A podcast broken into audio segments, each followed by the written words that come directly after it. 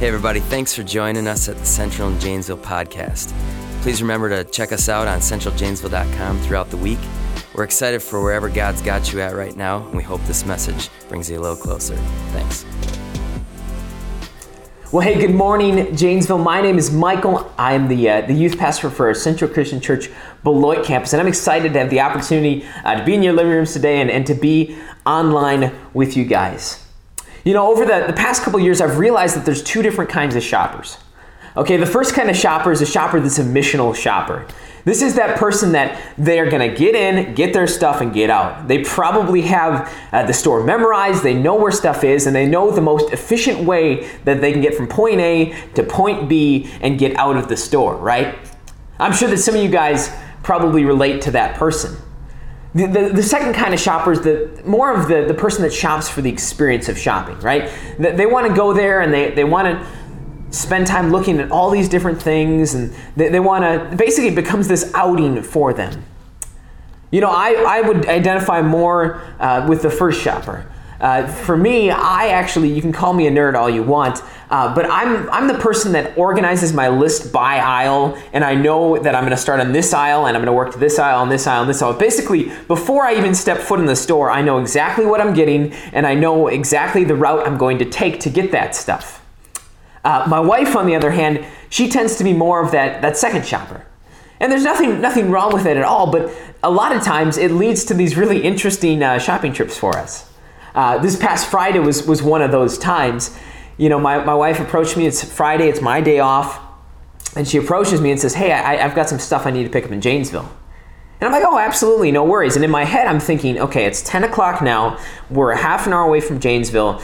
So if we go there a half an hour, shop for half an hour, and come back, that's like an hour and a half. So uh, we should be back here at home by like 11:30 noon at the latest, right?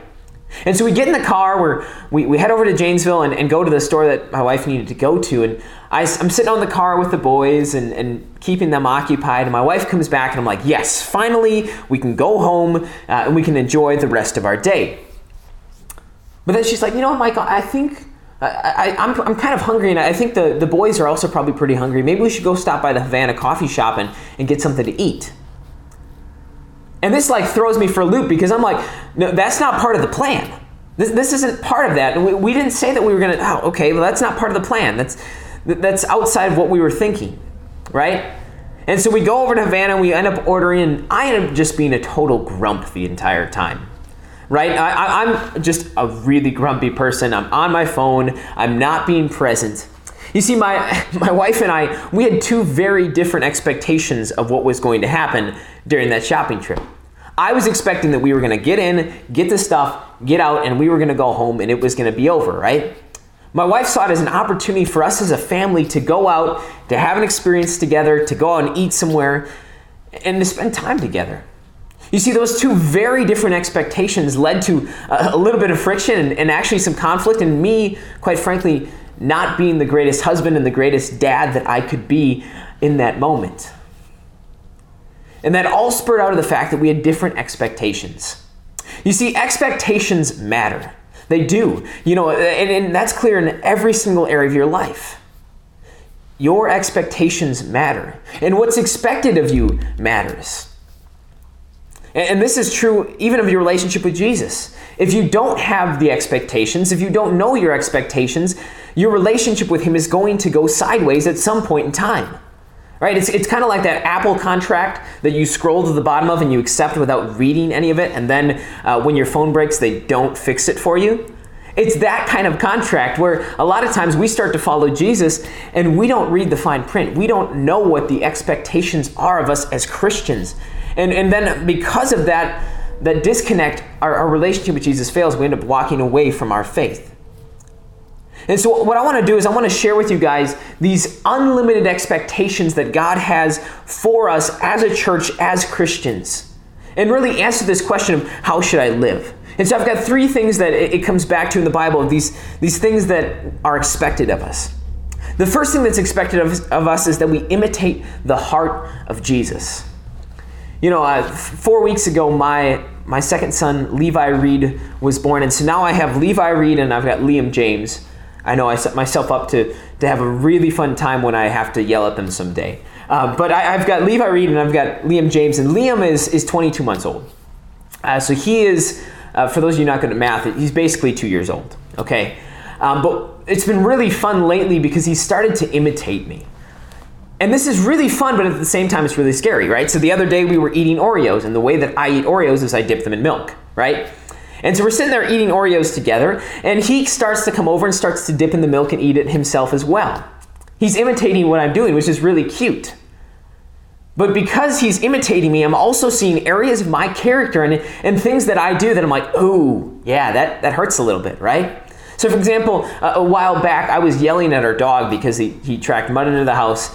And, and so I'm yelling at him, and I turn around to, to leave the room after he's put into his kennel, and there's Liam standing there like this. Right? And I'm like, oh man, I, I'm failing as a dad. I'm horrible at this, right? You, you see, the more that Liam gets to know me and know my character, he begins to start to imitate me. And that's a good thing, but that's also a bad thing. This is the same thing that happens in a lot of different areas of your life. Right? The, the, the reason I, I know how to be a dad is from my dad. I'm imitating the way that he was a dad. And this is true of your relationship with Jesus. The more you get to know him, the more your heart becomes like him. And that's the first expectation of us as Christians. Uh, Micah 6.8 is a verse that I absolutely love. I'd probably say it's one of my life verses. Uh, but the writer Micah actually lays out for us one of these expectations. It says this And what does the Lord require of you? To act justly, to love mercy, and to walk humbly with your God. You know, as, as Paul would put it, imitate me as I imitate Christ. You see, our ultimate goal is that we look like Jesus. That's our ultimate goal. That's the first expectation of us in, in, in, life. And, and that means that we're, we're spending time in the Word, that we're doing what we're doing right now, going to church, that we're praying. You know, all these things that are leading us a little bit closer to the heart of Jesus and, and knowing who He is. You see, this is really important because if we don't get this right, if our attitudes, our life don't start to look like Jesus, the rest of the stuff I'm going to say today isn't going to apply because you're not going to have the heart to be able to receive it. And so the first expectation that we need to, to have for ourselves is that we imitate Jesus, that our lives begin to look a little bit more like him. Uh, we are now in probably the, the best month of the year. You're, you're free to try to change my mind. Uh, but we're in the best month of the year by far. Um, you know, you've, you've got my birthday, you've got hunting, you've got Thanksgiving, right? Which is the greatest holiday of all time. Uh, but one of my favorite things about Thanksgiving is the food right? And, and, the best food on Thanksgiving is the mashed potatoes, right? Outside the turkey, the mashed potatoes really are the star of the show, at least in my book. And I remember a couple years ago, we were we were getting ready to sit down as a family, and we say grace, and um, my aunt had made the mashed potatoes that year. And, and we, we start to eat, and I've got this pile of mashed potatoes on my plate. I'm ready to dive into the best part of Thanksgiving, right? And I look down and I, I start to see these black flecks in my mashed potatoes. I'm like, what the heck is that? And we start to, to ask my aunt, like my aunt who made them, like, what, what's in here? Like, is this some sort of like spice or pepper or something? Like, what is this? And, and she's like, well, I don't know, I didn't put anything in there. Well, long story short, when my aunt had made the, the potatoes in this pan, she'd beat it with a metal mixer. And because she did, the, the sides, the Teflon of the pan had, had flaked off and become part of the mashed potatoes. And so I got really frustrated because this is the best part of Thanksgiving, and I'm, I'm kind of angry and I'm complaining about it. I'm like, oh, come on. This is the best part of Thanksgiving, and now it's absolutely ruined. But the reality is that I really didn't have a place to complain because I didn't make anything for Thanksgiving. I wasn't part of the process of making any of the dinner. There's nothing on that table that I can point to and say, hey, check this out. I did that. You know, I did my part, right? The reality is that I was just complaining. And we see this all the time in the church. The same exact thought, where we, we look at problems in the world, uh, whether that be abortion, whether that be um, human trafficking, racism, whatever the case may be, and we look at these problems and we say, we say man, that's bad. I'm going to post about it, right? Or, or I'm, man, this, this is just horrible. I'm to have to pray about that. When in reality, it's, it's almost as if we're just complaining, right? We're not actually actively being part of the solution, part of the change and that's where we hit our second expectation. The second expectation that we see in James 1:27 is that we are called to be part of the change. That we're supposed to get off the sidelines and get in the game. Check this out. This is James 127. Religion that God our Father accepts as pure and faultless is this: to look after orphans and widows in their distress, and to keep oneself from being polluted by the world. We have a high expectation in our life that we are going to actually be part of the change. And that's something that we take that's near near to our hearts here at Central is that we would be Christians that go from just praying about things to, to Christians who are willing to fix things, who are willing to be part of the change. Um, I don't know if any of you guys know what happened a couple weeks ago, uh, but you, you probably do. We just went through an election. Um, and I don't know about you guys, but I am sick of seeing all the ads. I'm sick of seeing all the signs everywhere. Um, I'm sick of everybody hating each other for their politics. And I, have been listening to, I've got friends that are Christians on both sides of the aisle, and I've been listening to their response after this election. And, and I've heard things like, man, you know what? I, am I'm really mad about this because abortion's not going to not to be addressed. Or human trafficking won't get the spotlight that it is, or people who are dis- disenfranchised. And, and you can go on and on and, and, and take the hard issues of our culture and say, man, they're not going to get addressed because of this person or that person. But I want to tell you something today, and it's this we shouldn't need the government to provide for the hurting and broken in our communities. We don't need the government to do that. We don't need the government to be hope for that woman who feels like she has nowhere to go and no other options other than abortion. We have we don't need the government uh, to be the voice of voiceless people that are trapped in human trafficking to be a resource for broken people living in the state line. Whether your person lost or won, your expectation remains the same. That you be the hands and the feet of Jesus Christ. You see, the most powerful force in our country isn't the government. It's the church that is empowered by Christ to do his work, to be his hands and his feet. You know, that's why I appreciate so much of what this campus has done. You know, your guys' work with the foster care system or, or your, your work down in the fourth ward is it's it's noble and it's incredible to see you guys be the hands and feet of Jesus. You know, I look at, at, at families like the Kingsleys that are, are going out and, and they are being part of this change. And I, I stop and I think, what if our entire church, not just Central, but the church capital C, started to become the hands and feet? That if we, instead of just complaining about all the things that are wrong with our world, decided that we were going to be part of the, the difference, what would happen? You know, there's an old stat out there that says that if one person from every church were to adopt a, a, child in foster care, that our foster care system wouldn't exist. It would disappear overnight. And I believe that that is true of a lot of different things. I believe that if everyone in our churches would stand up and be a voice for, for voiceless people, whether that be victims of oppression, whether that be uh, babies that are, are, are, being killed in abortions, whether that be uh, victims of human trafficking, if we were to stand up as a church and, and actually be part of the change when it comes to these things, the power that we'd have to change would be incredible. We could make human trafficking disappear off the earth. We could if we were willing to band together under God's power and, and, and seize these opportunities to see an unlimited change in the state line area and even around the world. We are called as Christians to be a part of the change. The final expectation is that we show people the good news that is the gospel. I don't remember if, know if you guys remember when you were were teenagers and your parents left you at home uh, but you know, it wasn't wasn't crazy long for, ago for me, and so I can remember some of the things that they would say right before they left. Um, you know, there were things like "Michael, love your brothers," or "Don't burn down the house," um, or my personal favorite, "Michael, don't be an idiot." Right? Um, I'm just kidding. My parents didn't say that in case they watched this video. I love you guys, right? Uh, but there, there, are these different things that they would say, and, and, the reason that they would say those things is because those last things were the stuff that they wanted us to remember, right? Those were the last words because I mean, let's be honest, when we were teenagers, we didn't listen very well, right? And so those last things were extremely important. Those were the things that he that they wanted us to remember. The cool thing is that Jesus actually did that right before he left the earth. He gave us this other expectation of us. And, and we see it in, in, in Matthew uh, 28, 19, and 20. It's, it's also known as the Great Commission.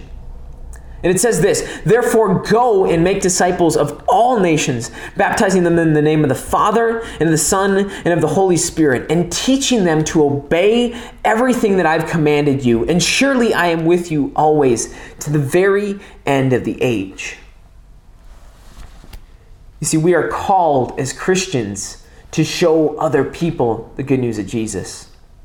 Lately, I've been getting into this show uh, called The Mentalist. I don't know if you guys might remember it. It's, it's an older show, but uh, my wife watched it as a kid, and we, we started rewatching it. Um, and I, I, don't know if you've ever done this, but when you start watching a good show, you want to share it with people, right? And so I, I've been talking about The Mentalist to a lot of people, right? I, I've been telling as many people as I can. And as I was preparing for this sermon, I, I started to, to look over the scriptures and, and, and look over um, this expectation of us to tell other people about Jesus. And I realized something that's pretty sad about this, about my life and about this, this past week. You know, I've told seven people this week about the mentalist. You know how many times I've told somebody about the good news of Jesus? And the fact that he died for us? Zero. And that hurts a little bit. That stings. You see, as a Christian, my expectation is that I would share this good news. I would share the things that I was saved from with other people so they could see Jesus actively working and moving in my life. You know, there's a, a famous quote from an atheist, and I won't give you the whole quote, but I'll summarize it for you. Basically, what this atheist says is that if Christianity is true, if it's actually true, and us Christians hold the key to death and the key to life. If we have the key to everlasting life, then we must really hate people if we don't share that with people. You see, we're called as Christians to share the gospel with other people.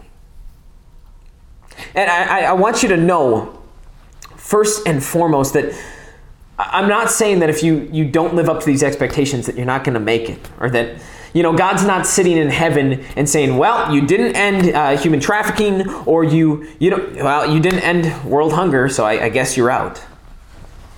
You see, we serve a God that regardless of whether we accomplish any of this stuff or not, He's going to love us and, and, and He's going to, to show us mercy and grace. But you see, it's that same exact mercy and grace that He showed us through the cross that should empower us to do these things. You see, when we look at the justice of God and the fact that we all deserve death, but He gave us life, that should make us want to share that with other people. When we look at His compassion and His mercy for hurting broken people, just like us when we were broken and dead in our trespasses, in our sin, that should make us want to help other people that are hurting and broken and stuck in their sin and their trespass. You see, we're called the big things, and the expectations are pretty great. You know, to, to end end today, I, I want to end today with this story, and it's a story of, of, of Jesus and a, a crippled man. Now, this man was somebody who was born paralyzed. They never had function of their legs. And in that culture, in that time, that basically was a death sentence. You couldn't work, you couldn't be a member of society. Basically, at that point in time, you were dead to society. And, and, and this man, he has some, had some friends. And these friends heard that Jesus was in, in the next town over. And they heard that this Jesus guy, he had the ability to heal people, he had the ability to, to change people's lives. And so these friends, they're like, we need to take you to Jesus so he can heal you. And, and, so they take him to Jesus, but the room that Jesus is in is absolutely packed. There's no way they're getting in. And I'm pretty sure that these friends were a bunch of teenage guys because their next logical solution was, well, fine. If we can't get to Jesus through the door, we're going to rip off the roof. And so they actually go up on the roof and they cut a hole in the roof. And you can just picture you can picture the scene as, as Jesus is teaching, and all of a sudden dust starts to fall on the crowd, and, and this, all of a sudden sunlight comes shining through, and this guy just gets lowered down into the room. Jesus, unfazed by all this, he approaches the man and asks him what he wants, and he's like, Well, I, I want to be healed. And so Jesus forgives him and heals him in that moment so he can walk away free of the things that he walked in with. And there's two things I want you to, to catch from the story. The, the first is this that man's friends would do anything to get their friend to know Jesus, to bring their friend to Jesus. They would do absolutely anything that it took because they loved him that much and they knew the power of Jesus. So, the first question I have for you is Are you being that kind of friend? The friend that's willing, regardless of the cost, regardless of, of, of what it's going to take, regardless of how inconvenient it's going to be to you, that you're willing to show Jesus to your friends. And the second thing that I want you to catch from the story actually is in the response that Jesus gives to this man. This is what Jesus says in Mark 2 11 and 12. I tell you, get up, take your mat, and go home. And so he got up and took his mat, and he walked out in full view of them all. You see, Jesus, he first forgives the sins, and then he tells him to grab his mat and go home. Right? He, he tells him to pick up that mat and go home. And, you know, the, the scriptures don't say this, but if I know the heart of Jesus, I think there was a reason that Jesus said, hey, bring your mat with you. And it wasn't so that this man could take his mat home, throw it in the closet, and keep on living life the way that he wanted to live it. No, you see, I believe that Jesus in this moment, his intention of having this man grab his mat and go home was that he could take that mat to the next hurting, broken person and bring them to Jesus bring them back to Jesus and say, You have to see the man that changed my life. You have to see the man that saved me from certain death. You see, we're all that man. We're all that person that walked in here with some sort of hurt, some sort of brokenness. You know, we were dead in our trespasses and our sin. But then Jesus, he, he came and he healed our brokenness. But if you're like me, you probably went home and you threw your mat in the closet. You said, All right, I'm, I'm healed now, I'm, I'm good, time to go about living. You know, I, I think that us as Christians, we are called to pick up our mat and grab the next person. You see, the things that you have gone through have power. The, the things that Jesus has saved you from, those are the exact things that He wants to use to usher change into the world, to, to bring people that are broken and hurting and dead in their trespass and dead in their sin to Him and, and, and to, to who He is. You see, the, the unlimited high expectation of God is that we as a church would operate out of His power that we would be people that are running people to safety, running people to Jesus. That we would be the people that are taking our mats and dragging people to Jesus and saying, This is the man that changed everything for me. This is the man that saved my life, and he can save your life too. So, in closing, go grab that mat.